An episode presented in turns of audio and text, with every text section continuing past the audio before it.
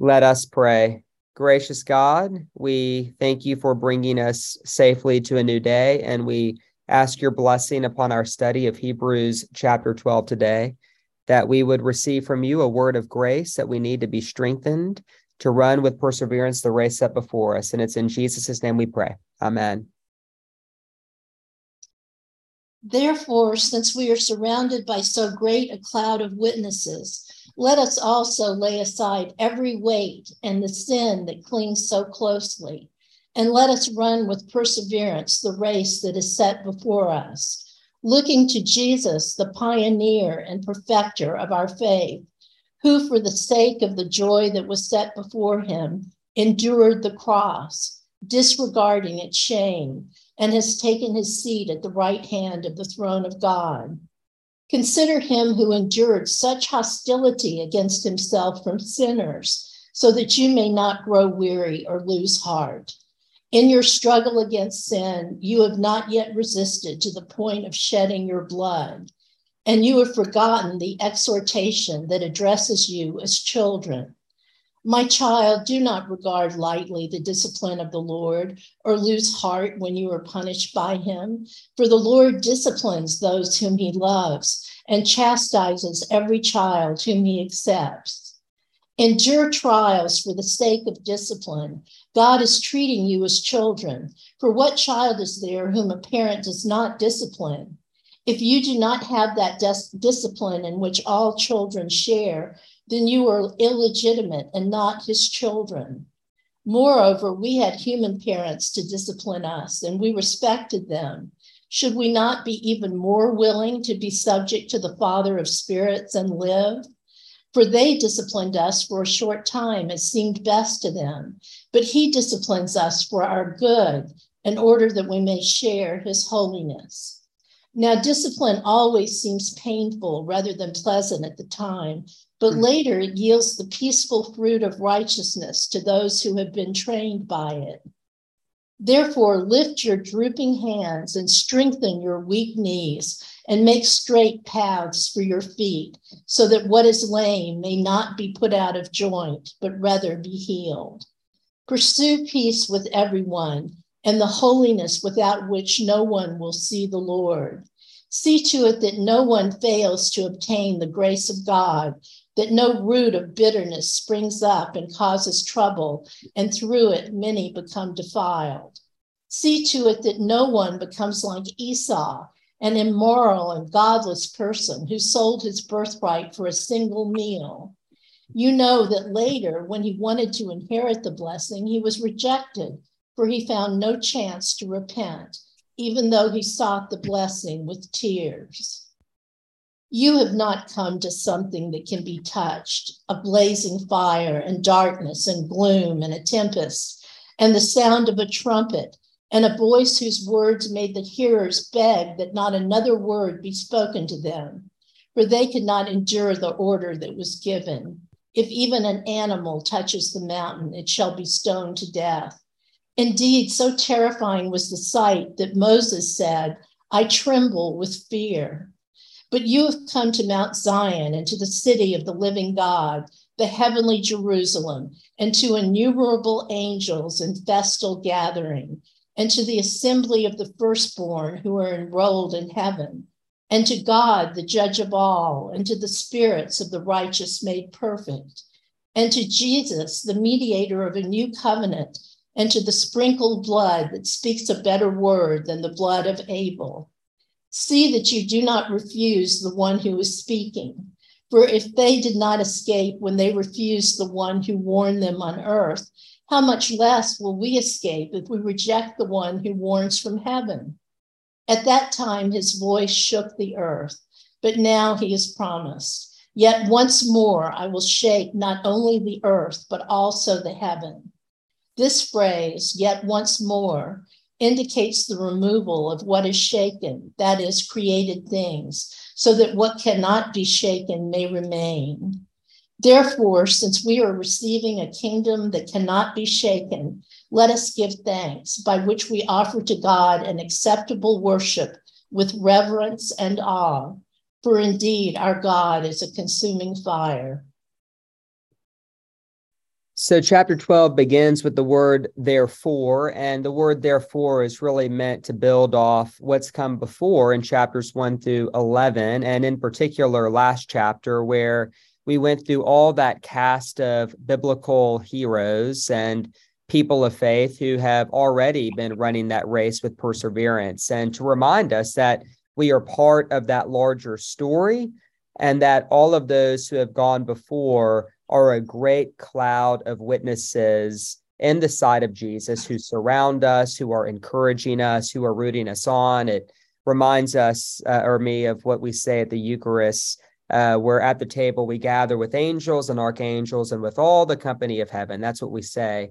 And the point is that we are surrounded by this great cloud of witnesses who um, whose race has complete, right? They have metaphorically already put on the victor's crown and they root us on, right? That's kind of the image being offered. And since we are surrounded by this great cloud of witnesses, we are to lay aside every weight. And I would encourage you to think of that weight as the guilt that will not serve you well on the journey. Um, and the author of Hebrews has written extensively about how that guilt is no longer appropriate, how we are to approach the throne of grace with boldness, how we are to call Jesus our brother uh, and consider ourselves his brother or sister. And all of this, of course, is tied to Jesus's role as the great high priest who offers one perfect, sufficient sacrifice, unlike the priests in Leviticus who have to offer sacrifices time and time again. And the author of Hebrews has already told us that the blood of bulls and goats can never take away sins, but that there is a different blood that has been shed. And that this different blood has completely removed every ounce of guilt and given us a new status on the heavenly rolls.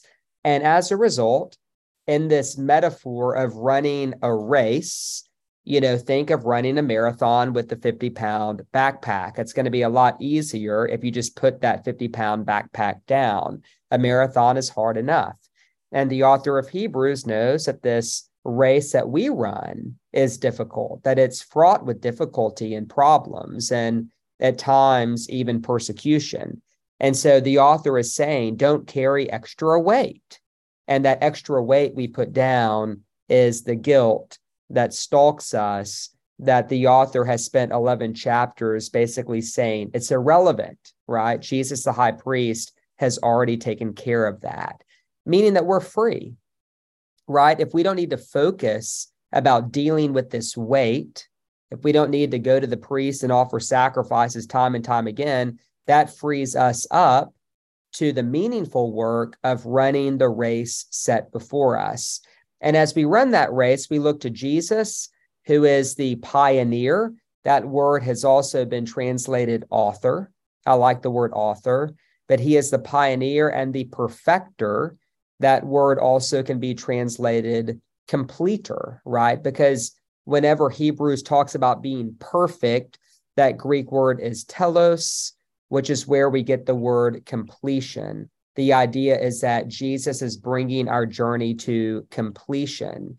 And so to say that Jesus is the author and the completer of our faith, it's very similar to what Revelation says, where Jesus is the Alpha and the Omega, the beginning and the end. Basically, Jesus is the one who started this journey, and Jesus is the one who's going to make sure that it comes to its perfect end. But it still is our race to run right? So even though Jesus is at the beginning, Jesus is at the end, Jesus has removed all the extra weight. As you all know, uh, it's your journey to run. And many of you have uh, experienced the difficulty of the race itself. But we're told to look to Jesus, who ran the race before us, um, that God is not a remote, distant deity who sits in the heavens and is asking us to do something he himself has not experienced. But Jesus, who we're told in chapter one is the exact imprint of God's very being, has already run this race before us. And as he did, he was mindful that it was the joy set before him that allowed him to endure, who for the sake of the joy set before him endured the cross. And I always like to remind people that the joy set before Jesus is not the bliss of heaven, right? Because Jesus already had that. It's not the Father's blessing because Jesus already had that. It's not uh, perfect behavior because Jesus already had that. That the the joy set before Jesus that made him run the race was you, right? Jesus ran the race for you. The the joy set before Jesus was you. And so we might as well just say who for the sake of the joy set before him, you know, just insert your name, you know, for Annie, for Michael, for Jackie. Jesus endured the cross for you. You were the joy set before him. It's it's very subtle, but that is the meaning of verse 2. And so we're told in verse 3, consider him who endured such hostility from sinners. And the reason we are told to consider him is because this community was also enduring a fair amount of hostility. This was a persecuted community. And so, one of the things that the author of Hebrews does is frame this as discipline. Um, the Lord disciplines those whom he loves, he chastises every child whom he accepts. The word translated discipline uh, can also be translated as trains. So to discipline and to train, it's the same word. We find the same Greek word in 1 Timothy 4 8, where Paul writes uh, that we are to train in godliness. And so one of the things that we discover is that this race that we are running, it is ultimately a journey of the soul, right? So when we talk about running with perseverance, the race set before us, you don't need to go anywhere other than where you are to run this race because it's not an outer race. You don't need to go to a different place or get a different job or get ordained a priest to run this particular race. It is a journey of the soul. And ultimately, the training that we undergo is training in holiness. And that's stated very clearly in verse 10. He disciplines us for our good or we could say he trains us for our good in order that we might share in his holiness. Now, whatever this holiness is, and we can talk about that together, this is something that belongs to God. It's it's something that is at the heart of who God is. It's at the heart of his essence. And this idea that God wants us to share in his holiness is, is really a, a profound thing to say. It, it's not that different from what we find in Second Peter, where we're told that God wants to make us participants in the divine nature. That's what it says in Second Peter, that we may participate in the divine nature. I think it's the same idea as sharing in God's holiness. But the basic gist of it is not that we become God, right? You will always be a created being. You are not God. Um, but there is something that God wants to impart to us, that God wants to impart to you that will finally make your journey complete, right? Because it goes back to that word completion or perfection. That completion or perfection, the end of your journey, it's tied to receiving God's holiness, God's goodness, God's love, God's essence. Basically, whatever it is that makes God God, some of that will be imparted to you. But it will be imparted to you in a way that the distinction between you and God will always remain. And so, in light of the fact that God wants to give us this good gift, we're told to make straight paths for our feet. Uh, and this really seemed to be something that Jesus and John the Baptist used to say, right? Because we, we get this reading from John the Baptist of prepare ye the way of the Lord, make his path straight. Uh, it's building off the imagery of the prophet Isaiah. But but basically the idea here is like clear the way in your life to walk this road or to run this race.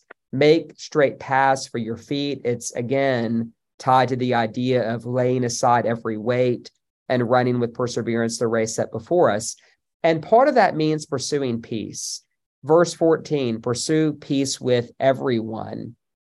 Um, you know, Kay uh, shared some comments at the beginning of our study about, you know, praying for people and in particular people who um, might have a different political perspective than us or who might be deeply disillusioned and and looking for something to grab onto. And um and i think uh when i said that hebrews 12 might speak to that i had this verse in mind that we are to pursue peace with everyone. And i think it's important to name that we are not to agree with everyone. We are not to see the world the way everyone else does. I mean because all that's impossible. You know it's impossible and so, whatever this peace is, it allows for difference, it allows for disagreement. Unity and uniformity are not the same thing, but we can always pursue peace with everyone, right? And so, imagine the person you're like, it's impossible for me to pursue peace with that person. Sad to say, everyone includes them. Uh, and we do this because we have received a birthright. Uh, this this image of Esau, who um, sold his birthright for a single meal. That's a reference to the book of Genesis, where the the blessing of the firstborn was his, uh, but he traded it for a pot of stew, and that then becomes a metaphor for what sin is. You've received this great birthright as a brother or sister of Jesus. It's your birthright to share in God's holiness. It's it's your birthright to have your journey completed and perfected. So don't trade it for something cheap. Don't trade it for something that relatively speaking is meaningless. Um, you know, it's like whenever I was a kid, I had a Joe Montana rookie football card. It's probably worth, you know, thousands of dollars now. And uh, I needed some bowling money. So I like sold it for 20 bucks just to go bowling. It was a really bad choice, you know? Uh, so, so basically don't, don't make those bad trades. And notice how this idea of being the firstborn returns in verse 23. We are told that we are part of the assembly of the firstborn. And in biblical idiom, you know, to be the firstborn is to inherit the full blessing. Because in Jesus's day, right, the firstborn was the one who inherited the full estate, the full blessing. And the idea here is that we're all firstborn children through Jesus Christ. So don't forfeit the blessing the way Esau did. And while we're talking about Esau, let's also talk about Abel right? Jesus is the mediator of a new covenant, and he has blood that speaks a better word than the blood of Abel. Uh, Abel was murdered by his brother Cain, and Abel's blood cried out from the ground for vengeance, right? And so the basic idea is that will our metaphorical blood that we shed, the pain we experience, will we live our life crying out for vengeance? Crying out for retribution, crying out for God to rain fire down upon our enemies, because that's the blood of Abel? Or will we turn to the blood of Jesus that seeks peace, forgiveness, and salvation? And so we can juxtapose the blood of Jesus with the blood of Abel in this symbolic world. And then finally, the chapter ends by reminding us that all of this talk of discipline and holiness and running the race, that it's all tied to a kingdom that cannot be shaken. Uh, if you're anything like me, you wonder what on earth in this world is reliable. What is it that's not going to change? What is it that's not going to crumble? And this image of the kingdom that can't be shaken uh, is where I go. And so, whatever it is that you're receiving, it is firm and secure. It cannot be shaken. And then the the um, chapter ends by reminding us that God is a consuming fire. And to kind of bring it all full circle, as you run this race, we can ask the question what gets consumed? You know, what is it that God needs to burn up in your life or in your soul so that you might continue to run the race and eventually come to share in God's holiness. Now, I can't answer that question for you, but for me, it's my irritability, it's my greed, it is my um, lack of patience at times, right? I can look at all those things in my life and say, you know, the divine fire still needs to consume some things. And um, we have the imagery from Leviticus of the burnt offering, right? What would it look like to offer yourself as a burnt offering to God and to say, you know what? Uh, some of this stuff needs to get burned up. And I think an interesting question to think through is what is it in my life that grace needs to consume? We have that great Advent reading where um, John the Baptist says, the axe is lying at the root of the tree. Every good tree that doesn't bear good fruit is cut down and thrown into the fire. Everyone always gets so scared when they hear that passage. I get really excited uh, because it's meant to be an image of grace, right? That in your life, which does not bear fruit, which ultimately isn't tied to God, but rather to some idol, in the fullness of time, it is God's grace that will consume that not because God doesn't love you, but precisely because God does, and because God is training you, disciplining you to make sure that your journey finds its perfect end.